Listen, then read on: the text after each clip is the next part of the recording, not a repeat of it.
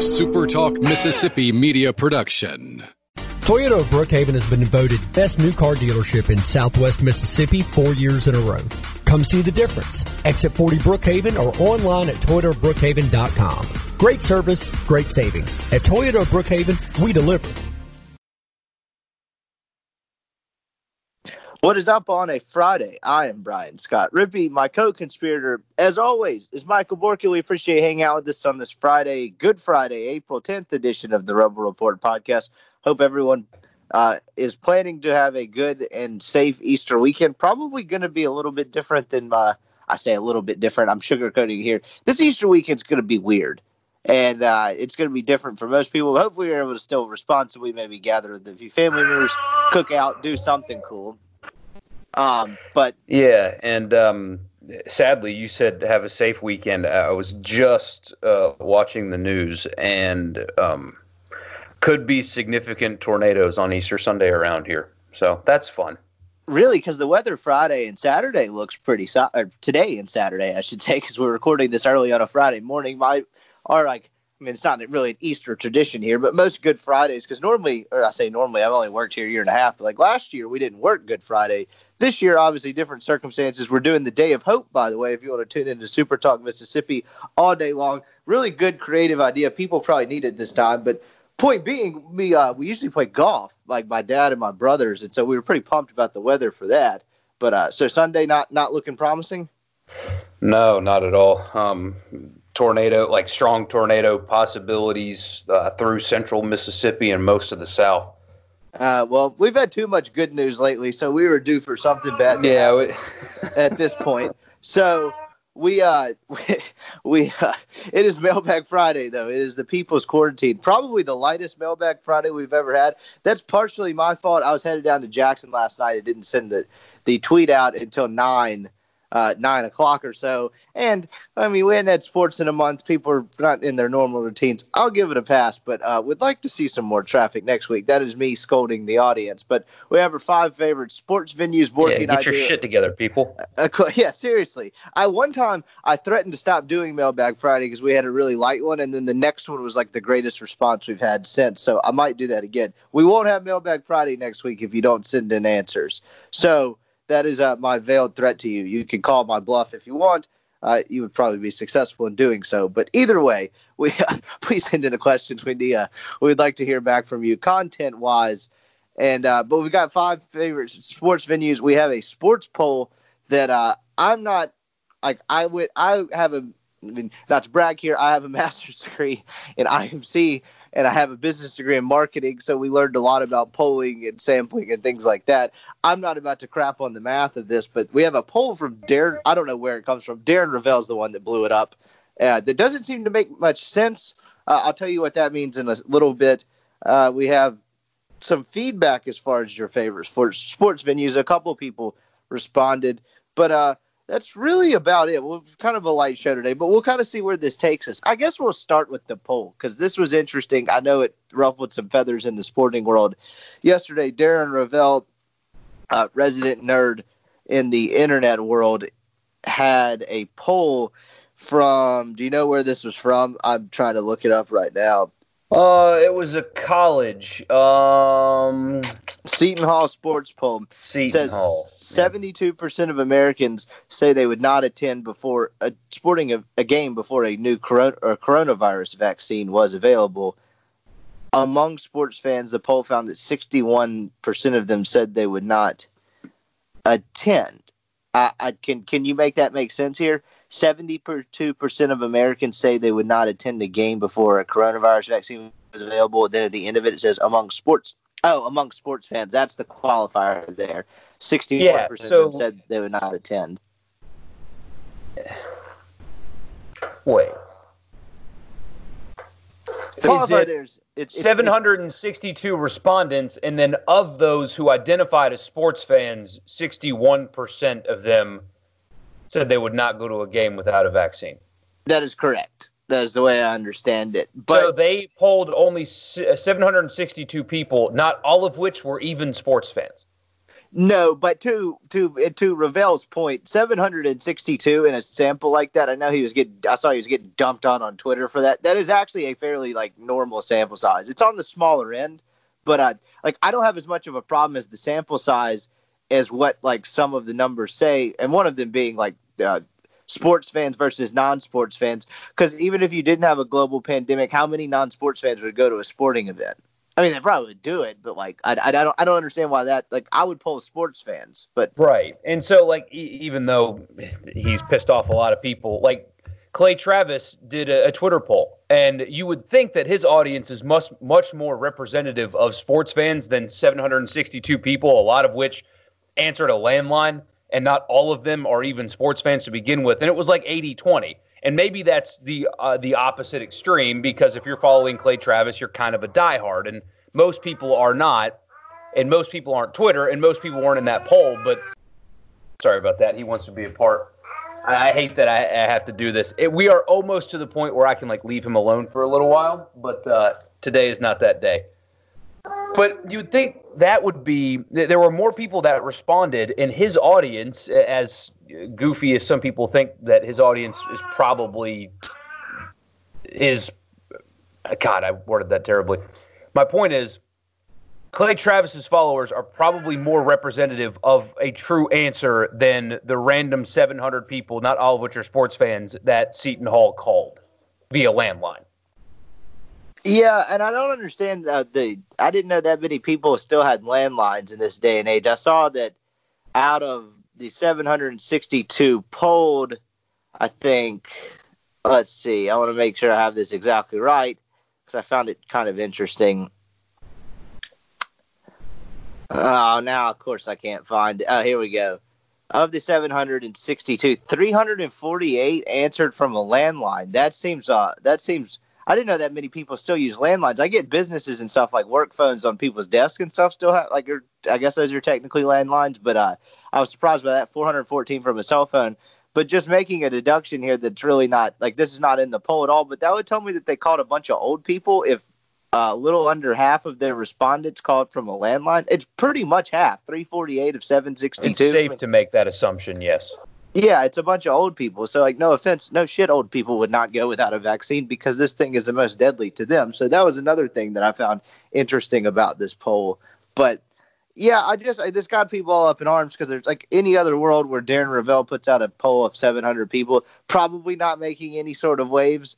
Uh, unless it's the, you know aside from the normal people that like to dunk on him on Twitter, but I just found that interesting because I mean, hell, I was on the front. Uh, Rovell didn't even work for ESPN anymore, and it was on the front front section of ESPN's website. So I found that to be interesting. I don't necessarily, I don't know what to believe in it because I mean, I mean, sampling and polls are science. I mean, it's the closest thing you can get to like I mean, that's how you kind of figure out anything from you know who's leading a presidential race to. I mean, like yeah. most of the time, this stuff makes sense. So I'm not one to crap on it because the like a lot of people do this thing where if the result is not what you want it to be or it's not favorable to you, you just completely dismiss it. I'm not necessarily doing that. I just find some of the numbers around it peculiar like as far as the landline and i don't I, I just uh, to be honest i just generally don't believe that 72% of sports 72% of americans and 61% of sports fans in the United States would not go to a sporting event without a vaccine.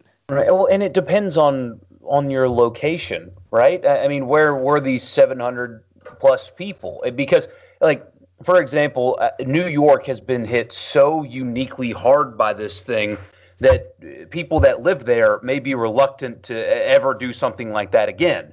But I promise you, the next time Ole Miss or Mississippi State play a home game and fans are allowed to go, the, the stadiums are going to be full. It, it's just it, same thing like in Pittsburgh. You know, Los Angeles and the people there may be reluctant to um, go to games anymore. But like Pittsburgh, the next time the Steelers have a home game, are going to fill that place up. It, it'll vary based on location as well.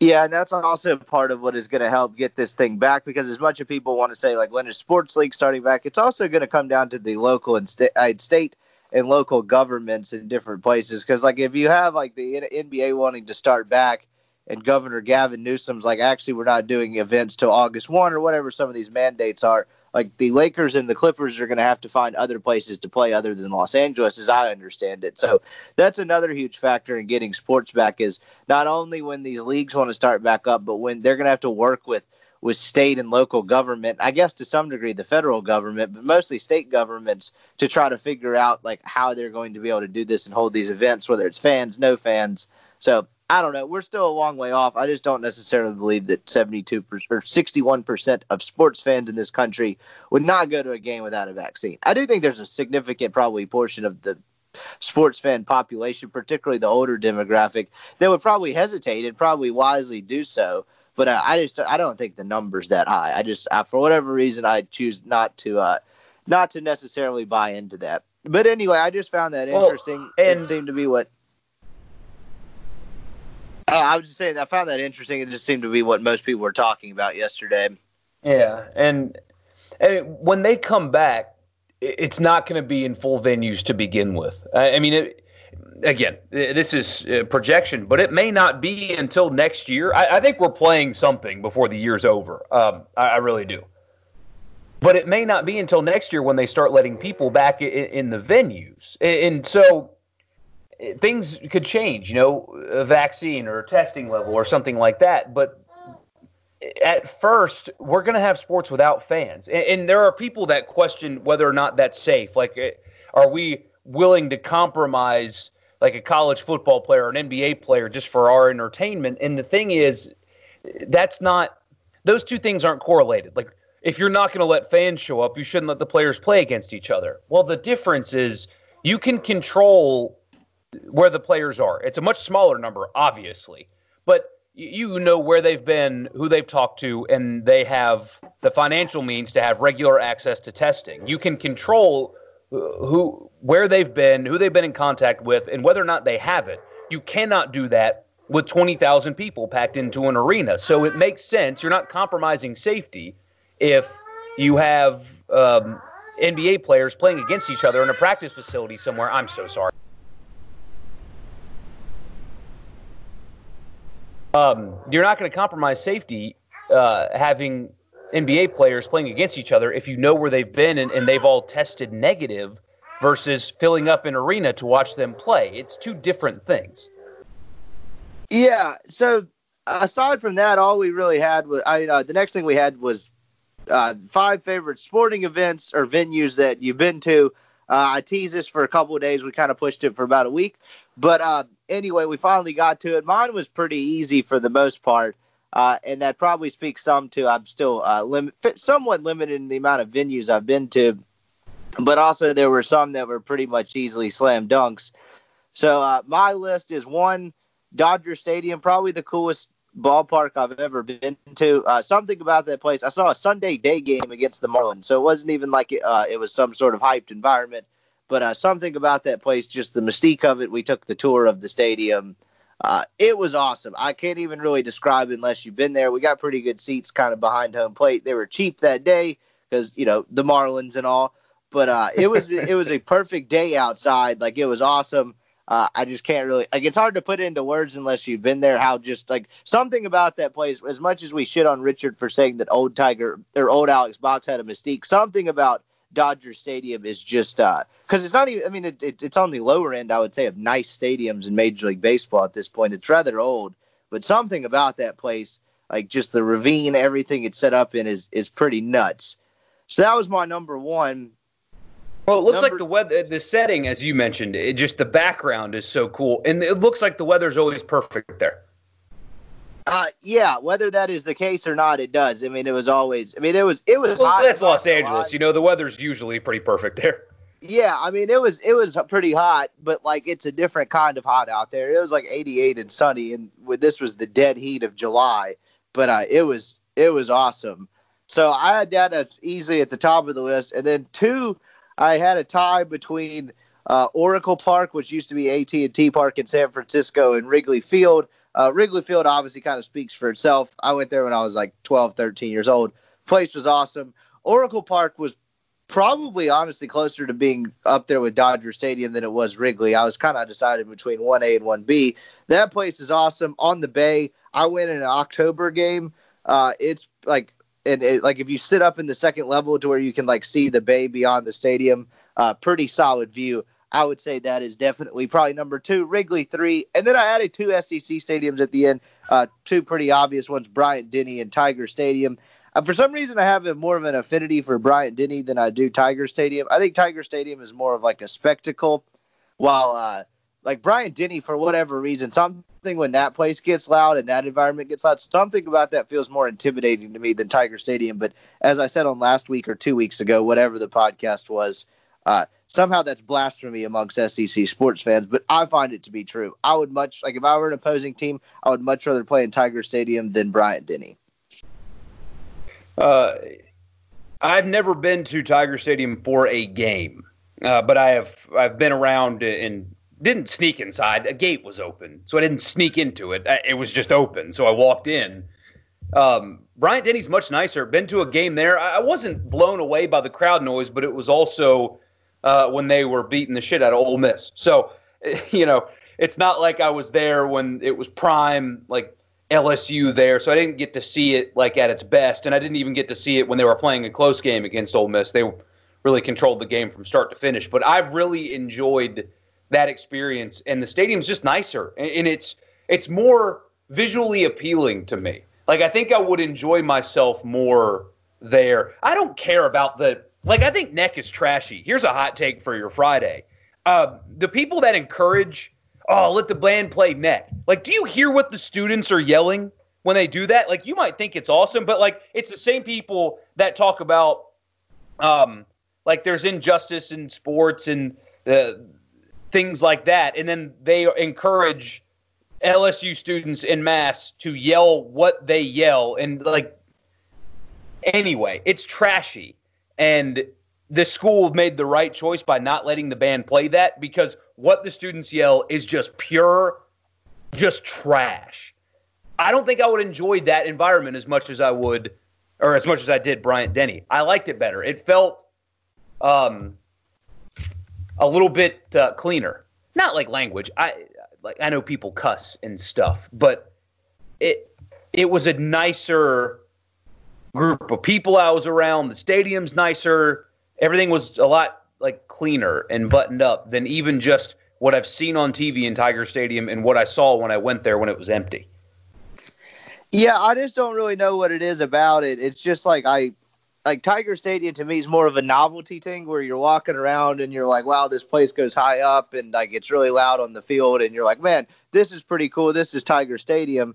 Towards Alabama, it feels like you're just kind of like locked in a street fight and like they're not going to let you out of the stadium until they're like done with you. And like I don't have any other way to quantify that or to like articulate it. But something about Bryant Denny to me is infinitely more. I say it not infinitely. It's close, but something about it to me is just more intimidating than walking in Tiger Stadium. I walked in Tiger Stadium thinking like, wow, this place is pretty cool. Like I wanted to look around and like first time I was in there, I wanted to look around, walk around, take pictures on the like of the stadium from the field and all of that. Towards Bryant Denny, I was like, wow, like this place is uh this place is pretty intimidating. But anyway, I don't really know why, but that's probably my five three baseball parks and two stadiums. I was trying to get to like like I was trying to think of some other places I've been, but nothing really compares. Like there's some underrated ones. I enjoyed Missouri's football stadium.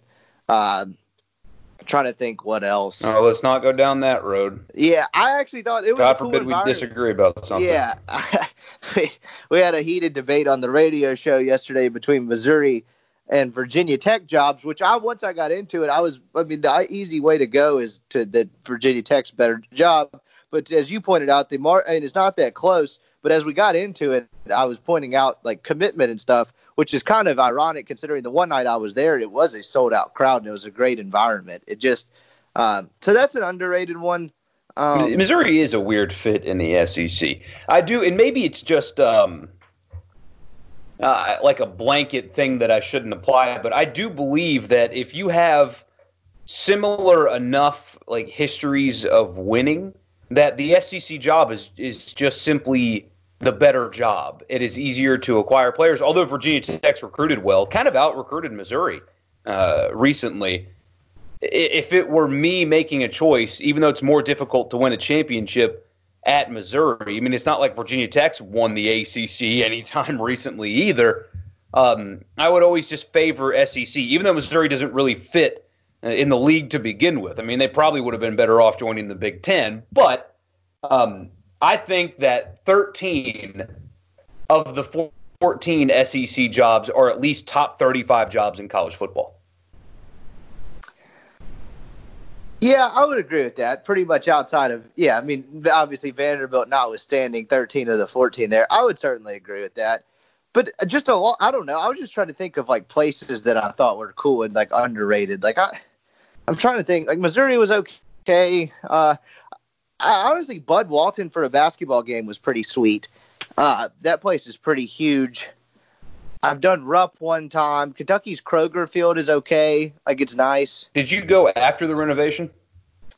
To what? Kentucky.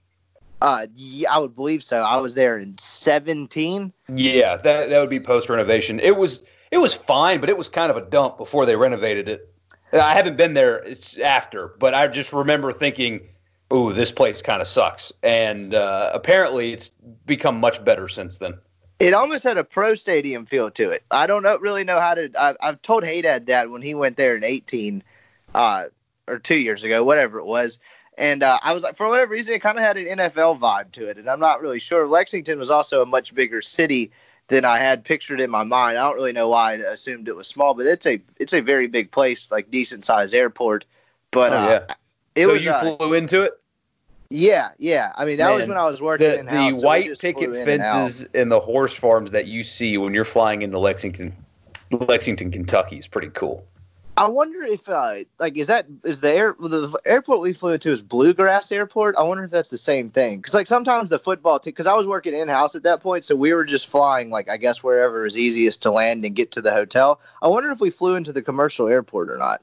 Uh, that was a uh, that was a different that was a that was a different way of traveling back then. If there's one thing I work missed about working in house, you just got on the bus, you got a police escort to the plane, you hopped on the plane, and you took off. It was uh.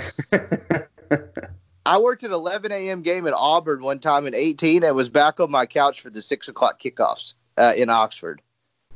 That's It was- sweet. Yeah, it's a, it's a different uh, it's a different way of traveling. But the one downside to it is that we also, oh, I would put this up there. I thought going to Cal was pretty cool. Berkeley has a cool stadium. It's in like a ravine. There's a fault line that runs through like the side of the football field. Yeah, And, uh, we get it marked in the turf too, which is kind of unsettling. Yeah, it actually very much is unsettling. And then they had stability, they had structural issues when they were renovating and rebuilding their press box. And some people sit on the mountains above the stadium to where they're just tailgating and watching the the entire stadium below them. But uh, I was to say the one downside to that way they travel is they always leave after the game, no matter what. So that was a seven o'clock Pacific time kickoff. Got done at eleven thirty. Took off at like one a.m. Pacific time and got back to Oxford at like eight forty-five in the morning. It was uh, it was pretty brutal. But that uh, was an extremely inexcusable game to lose for them, by the way. Yeah, that was pretty much. Uh, you know, you were Longo and McGriff were were new at that point, and you had the Shea Patterson thing going on, and that was the night I looked up, and I, well, I think you were only three games into the season, but I was like, hey, none of these dudes know how to make any halftime adjustments because it was Ole Miss was up in that game at halftime, and probably should have been up by more points than they were. I don't. I think it was a one score thing. And I don't think they scored in the second half, and Cal just completely torched them. And like I was like, these dudes didn't adjust anything. Like, what did they do in the locker room? And that was when you kind of started catching on. Hey, maybe these coordinators suck. Well, uh, Longo led North Carolina to a bowl game in year one. That is uh, that is true. A little bit different beast in the ACC. I would say he's evidence enough for that if you need proof. But uh, so do you Oh, and he's pro- he's got a significantly better head coach than the one he previously worked under. Yeah, like Mack Brown catches a lot of shit, but well. let's be honest. Uh, being an OC under that guy is probably a little bit easier. Yeah, and also uh, not very well kept secret. Longo was originally hired by Hugh Freeze to be the fall guy. Longo was hired to fail to where Hugh Freeze could take back over in the middle of the season. He could be the smartest guy in the room that saved the day from a terrible uh, air raid offense that doesn't work in the SEC. Like I that was wonder the what plan. Hugh there. Freeze thinks about Liberty issuing uh, arrest warrants for journalists who wrote an honest article. Oh yeah, we could get to that in a second. We need to. Uh, do you have five stadiums, by the way? Uh, yeah, I've been thinking about this a lot. So Wait, I have it. not. we got, we got, I went way past. We got to take a break. I'll do. We could do it on the other right. side of the break.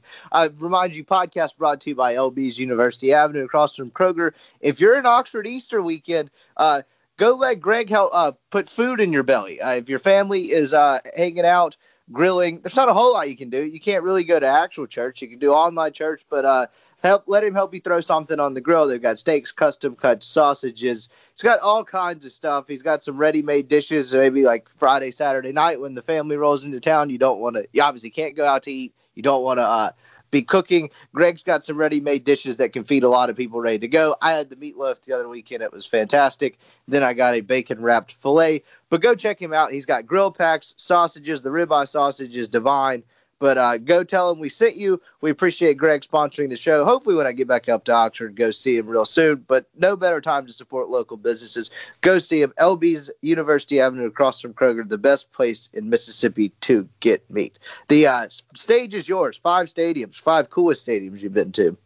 Um, I thought about this a lot longer than I should have. I don't have the baseball uh, venue experience that you do, uh, and I feel like baseball's got the the coolest air quotes, the coolest venues uh, as far as like history and icon iconography or whatever the hell it is. Um, how do you say it? Is it iconography? I, yeah, we'll go with that. We're not Yeah, into sure, phonetics on whatever. this show. But Um, to- to your point, mine. So that's actually what I realized on this while, while coming up with this list. I just have a random. Like I didn't realize. Like I, I didn't think I was that well traveled in terms of like stadiums. Like I knew I had a decent bit in the SEC just from work. But like I, I looked up, I was like, damn, I've been to a bunch of baseball stadiums. Like just completely randomly by accident through my childhood up to now. I was uh I was like actually impressed with myself. I was like, look at you being all traveled and cultured. Yeah, you've got an impressive list. Iconography. Icona, iconography. Anyway, baseball has more of that than any other sport, uh, and I don't. We'll let Haydad decide later. You do. Um, I I think the most intimidating atmosphere I've ever been in was actually Penn State. Um, the stadium it, it sucks. It looks like an erector set. The way it's built, it, it's it's hideous and it's it's not nice in any way, shape, or form. But it is loud, man, and it's one of those places where uh, you don't have, at least in my experience there, you didn't have any kind of collection of uh, people that were like too cool to get into it. It felt like every one of the 110,000 people that were there that day, uh, their life depended on the outcome of that game. And it was loud, and the stadium is literally shaking at your feet because it's just like a metal erector set. That is the most uh, intimidating atmosphere I've ever been in. And like, there's no, there's tailgating, but there's not like a centralized location there. And man, so we went and saw Ohio State play at Penn State. That was the game that day, and there Just was a- randomly. uh, my my dad and my uncle were big Ohio State fans. My dad still. Oh, okay. Um, but so so we did a lot of traveling to go watch them play for my dad, and there was a, a line of of houses. They're not fraternity houses, but it's where a bunch of students live, like all in a line. And people, Penn State fans, stopped us and said, unless you're prepared to get cans of beer thrown at you, don't walk in that direction. There's videos on YouTube of other teams' fans walking in front of these houses, getting unopened cans of beer pelted at them. I mean, it was it was disgusting. Like I, I hated every second of being there, but the in stadium atmosphere was incredible because everybody was into it. Trashy as hell though. Like I would never go back to Penn State ever. Uh, just a disgusting place. Stadium atmosphere, incredible. Um, Sounds like as- they're the LSU, the SEC, Happy Valley, Death Valley. Pretty much. I mean, that's kind of what it felt. But like it, the LSU fans that I've encountered at football games that were not in Baton Rouge, like there was there was some normalcy. I didn't feel that at all in uh, Happy Valley. Like it, it was awful. I've I have never been. I've been to almost every SEC stadium. I have not been to LSU. I've not been to College Station. I've not been to Columbia.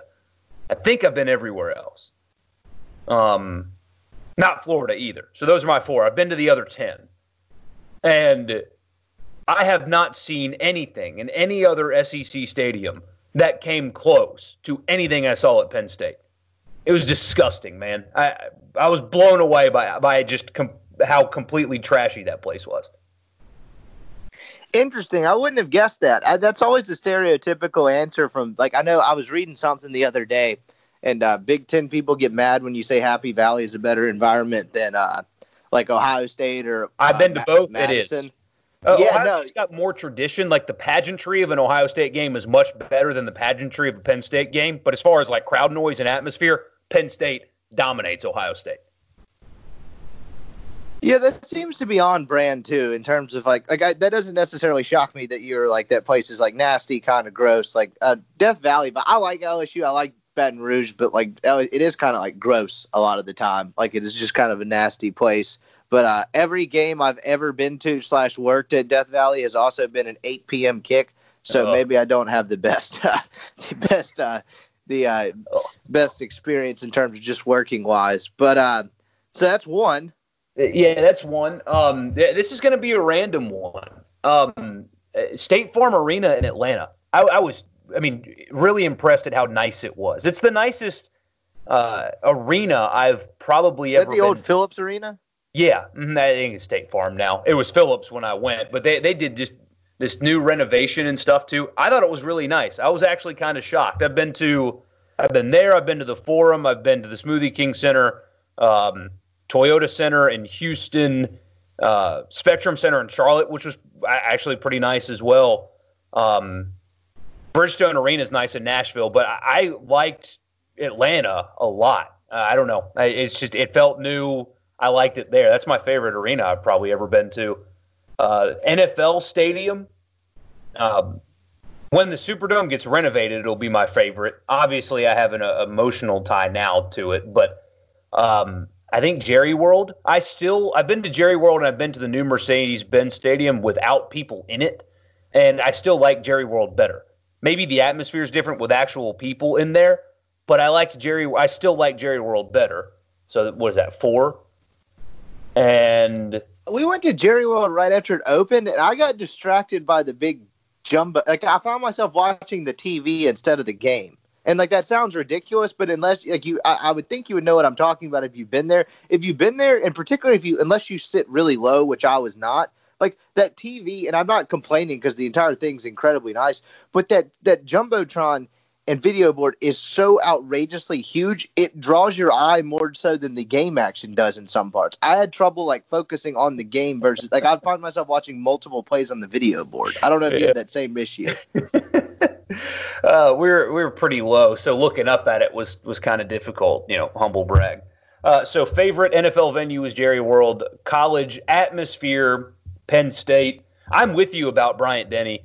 Uh, I think the stadium. I, I really enjoyed the stadium atmosphere there. Auburn was my favorite road trip I've ever taken. I had a blast at Auburn. I think the the game day atmosphere is pretty cool. Um, seems like everybody's into it. I liked Auburn. I think the town's great. Big fan of that. But NFL, Jerry World, college atmosphere, Penn State Stadium, Bryant Denny uh, Arena, State Farm Arena in Atlanta, and I don't have very many baseball venues to uh, to go off of. Um, so I, I guess it would have to be the new Atlanta Stadium that I've been to. But my baseball, oh you've been to suntrust i actually want to go to there uh, that, place looks awesome i've been to i went to turner and it was cool but uh, nothing too special about that and then i should have included nrg I guess if we were going strictly off nicest too, NRG might be one of the nicest places I've ever been. The uh, Houston Texans Stadium, I was uh, I was blown away at how absurdly nice that that that place was. I mean, from just like everything you walk in there, like literally, it's kind of like it reminded me of kind of old Mrs. like at the Pavilion when it didn't like when it first opened. It was like they didn't miss a detail with this place. Like it was awesome. I've never been like in terms of just awestruck and impressed from like, and some of it is just stuff that people don't care about, like the media setup and stuff. But like it, it that place was pristine. Uh, that definitely an underrated stadium. Now that I say that, Bill Bryant, I Bill O'Brien will probably take away half of the luxury seating, but that was one of the cooler places I've been as well. So I should have included that in there. But pretty solid list overall. I for, I'd forgotten I had been to Jerry World. So I've done four NFL stadiums: uh, Nissan, the Dome, Jerry World, and uh, NRG. And so I don't have a huge experience in the NFL stadiums, but uh, those were uh, those were all pretty nice. But that's pretty solid list. Those were uh, those were some solid stadiums. Uh, some of the they're all new though. Like I haven't gotten to, to do Wrigley or Dodger Stadium or the Rose Bowl or the Big House or anything like that though. Yeah, Veterans Memorial in Jackson, all of the same cut from the same cloth. Uh, how about we, the worst venue you've ever been to? Okay, Veterans Memorial is up there. that place is awful. I hated whatever stadium in Little Rock was that Ole Miss and Arkansas played two years War ago. Memorial, I think. Yeah, they renovated the press box, so I would give them credit for that. But the average, like obviously, your normal fan is not doesn't care nor sees that. But that entire stadium was just a dump. I, I hated that. The I'm trying to think worst ones. I haven't been to a lot of terrible ones. If you went to that bowl game in Birmingham, there's one for you. I did not go to that, but I've heard was that Legion Field. It is uh, quite possibly the worst stadium that still stands to this day. I feel like I'm picking on Jackson here, but honestly, uh, having to go down to the Coliseum for those two basketball games, it's like how in the world do you have two Division One basketball teams playing in this they place? They shouldn't anymore. And, I don't think uh, they are going to anymore. Is is the vibe I'm catching? Um, yeah, Kermit. He's Kermit Davis is very uh, political. He he understands how to say things without saying them. He, he's a basketball coach, and he's just he's buttoned up as far as press conferences go. And if I'm reading too into it, let me know. But his press conference after that game was the nicest way of saying we're never coming back here again. Well, he like gave him a chance the first year they did it. The first year they did it, he was like talking about. It. He's like, "Yeah, like this is great. Like this is important. We come down here to our fans. Hopefully, uh, maybe we can see some renovations here." And then the second time, when it was the exact same as they left it the first time, I guess, uh, you know, minus maybe a few light bulbs, he was like, "All right, uh, we're we're done with this shit." Yeah, because and the fans because it's so bad, the fans don't even show up. Like I, I've got buddies that live in my neighborhood, Ole Miss fans. that are like, "Man, I'm not."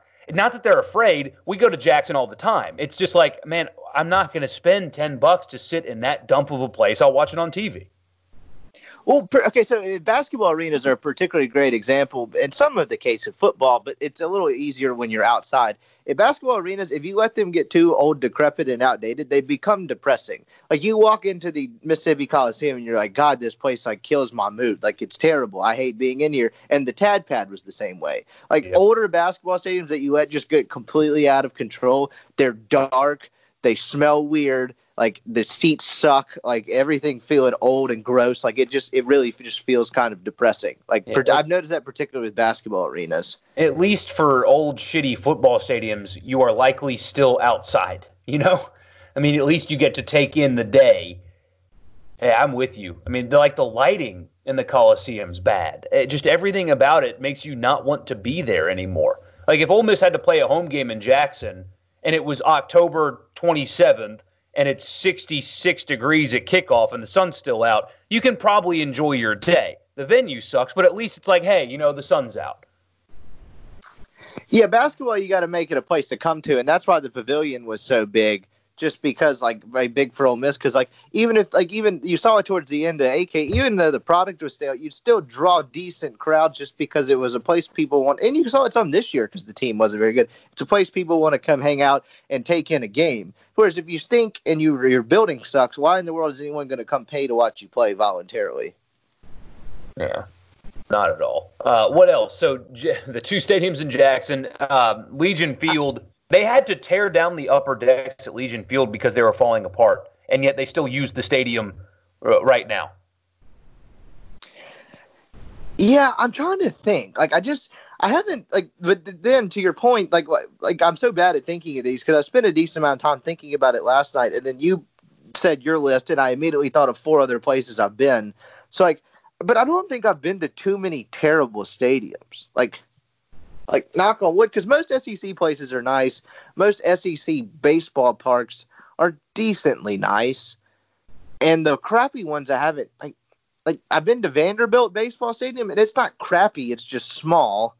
Um, I didn't really like honestly Memorial Gymnasium in at Vanderbilt in Nashville. Uh, the weird setup, like it, it, it's everyone's like, oh, it's so unique. Well, it's actually old as hell and uh, kind of dumpy as well. Like that place is not nice by any standard.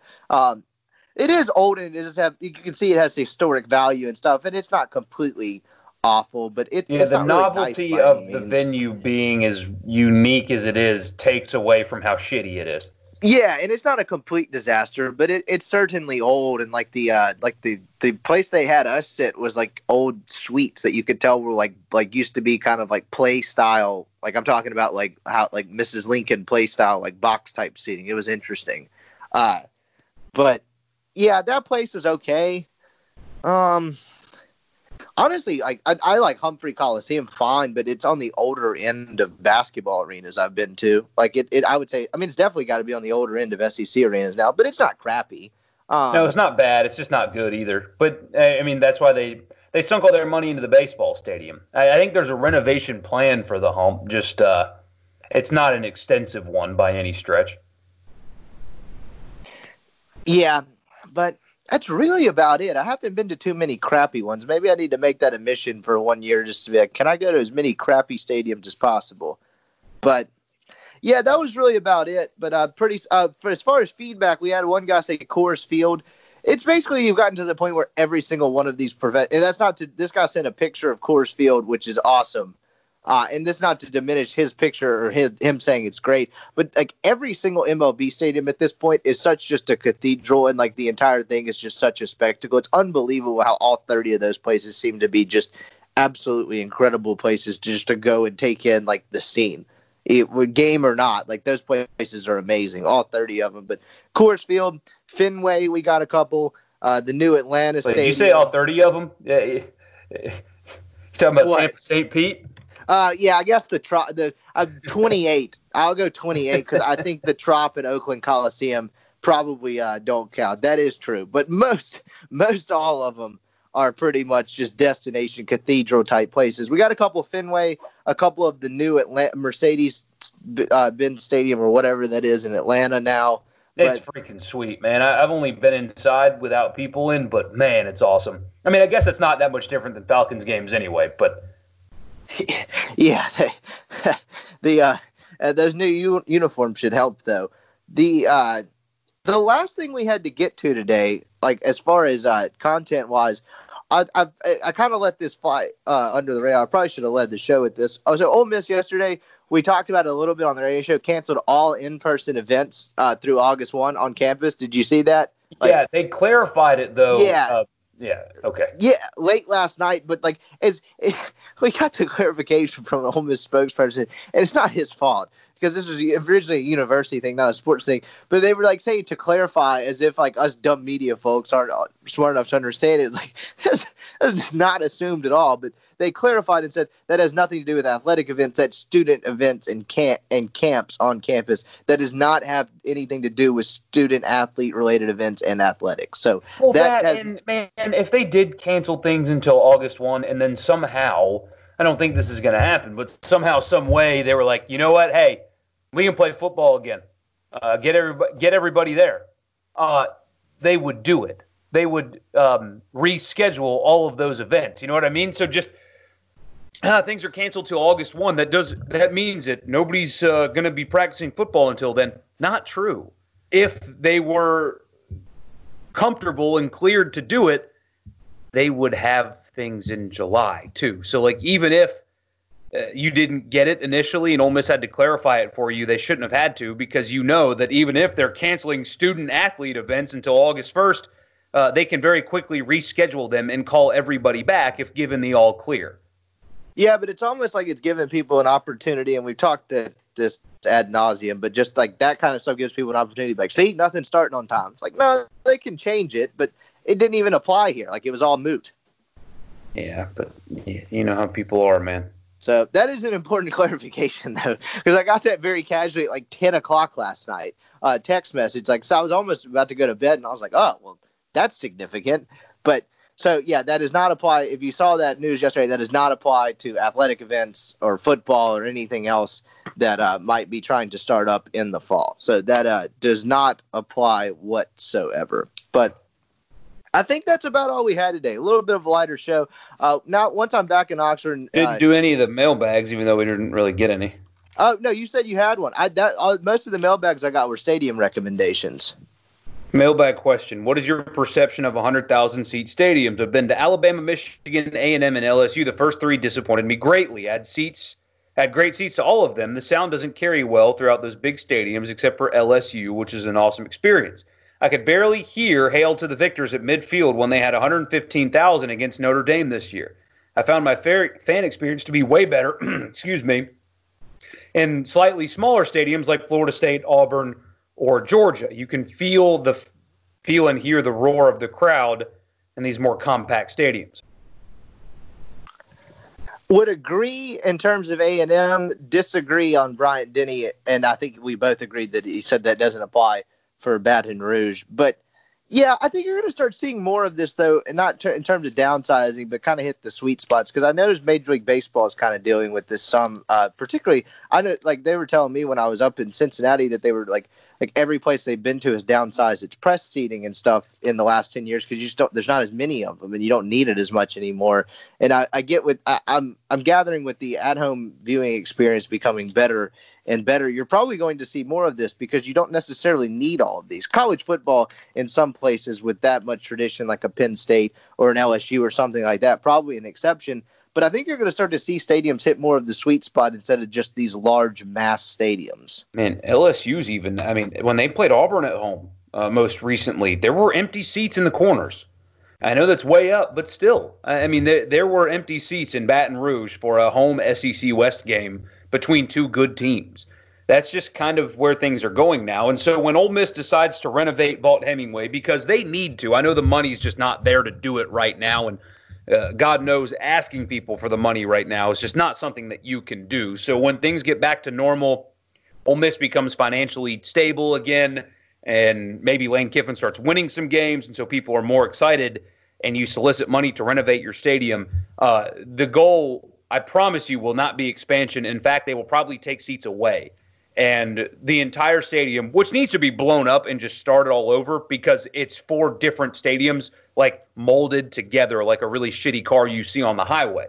But when they do go through a renovation, which is desperately needed, I have people tell me all the time that Vaught Hemingway is fine compared to the rest of the SEC. And my response would be, with all due respect, you haven't been to other stadiums in the SEC then because it's a dump. It, I'm sorry, it's just the truth. It is not nice. It, Vanderbilt is the only stadium in the SEC, with the exception of the ones I haven't been to. But I promise you, three of the four I haven't been to, I know without a doubt are better. Um, it's not good. It's only better than Vanderbilt. I've been to 10 of them. Vanderbilt's the only one that's worse. It needs a full scale renovation. And when they do that, it needs to be all about comfort and amenities and not 74,000 people because you're rarely ever filling that up. It needs to be comfortable seats and um, awnings and nicer guts, like uh, where all the concessions and stuff are. Everything needs to be nicer and more comfortable, and the Wi Fi needs to be better. All of that, because even in a place like Mississippi where you care so much about football, uh, you're going less and less. And that's the route that's going to be taken, and it needs to be taken as soon as they can because the place is just not nice at all. Yeah, because that's exactly what the battle is here. Is the as the at-home viewing experience with large television screens, HD picture, you can you know go to the bathroom whenever you want, have your own food, drinks, and stuff. That as that has become better and more intimate, and you have a wider variety of games to watch. You're going to have to have reasons to draw people into stadiums. So as your point, it's more like luxury seating, nice seating, a more intimate like in-game experience. And honestly, Major League Baseball kind of has this nailed right, and some of it has to do with Major League Baseball being more exciting in person than it is on television. And you can't really compare it to football, but you go to a Major League Baseball stadium and you're like, wow, like this place is awesome. Like, there's really not that, I mean, unless you're sitting way up high, there's not very many bad seats. And like most of them all chair back, like relatively nice, like good view. The entire like just stadium is just like a spectacle and you enjoy sitting in there. Whereas, you know, 70,000 metal bleachers in a football stadium in bad weather, not always the case But yeah, they're going to have to battle that. Like the battle now is to get people off of their couches and into stadiums because the viewing experience in the stadium can be intimate and enjoyable as well. Uh, like that's basically the battle. Like as the in-home experience gets better, you're going to have to make the in-game experience that much better. And just adding mass seats to let people in is not going to do that. You got to make them nice, and you got to make people want to stay. For sure, and that's what they got to do. Um, I don't know when you could do that, just with how everything is going right now. And I guess another question and a conversation probably for a different day. I know you've got to go. Uh, would be how does this change trends forever? I mean, we had six million people uh, file for unemployment last week, and businesses are having to cut back, and people are getting furloughed, and their salaries cut, and Maybe this changes attendance habits for some people. I don't think it will around here, but it might. And you have to weigh that into to future costs and stuff when you're running um, an athletic department. It's crazy. I mean, I, I don't know how Keith Carter goes to work every day. I, I mean, I don't envy him because he may not have football, which is the only thing that makes his school money. And then even if they get football, what's that going to look like? And I got to pay Matt Luke's buyout because uh, my idiot predecessor gave him a contract with no mitigation language. And God, I, I don't envy his position at all right now.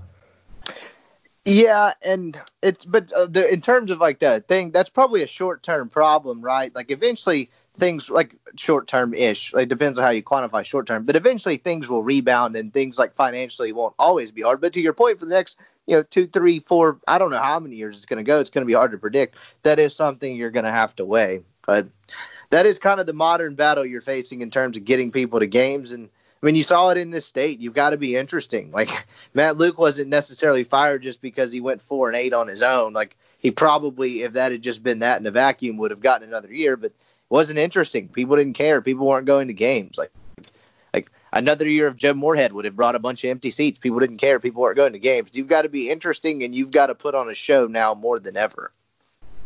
So, anyway, that was a solid, uh, solid list there. Appreciate the feedback.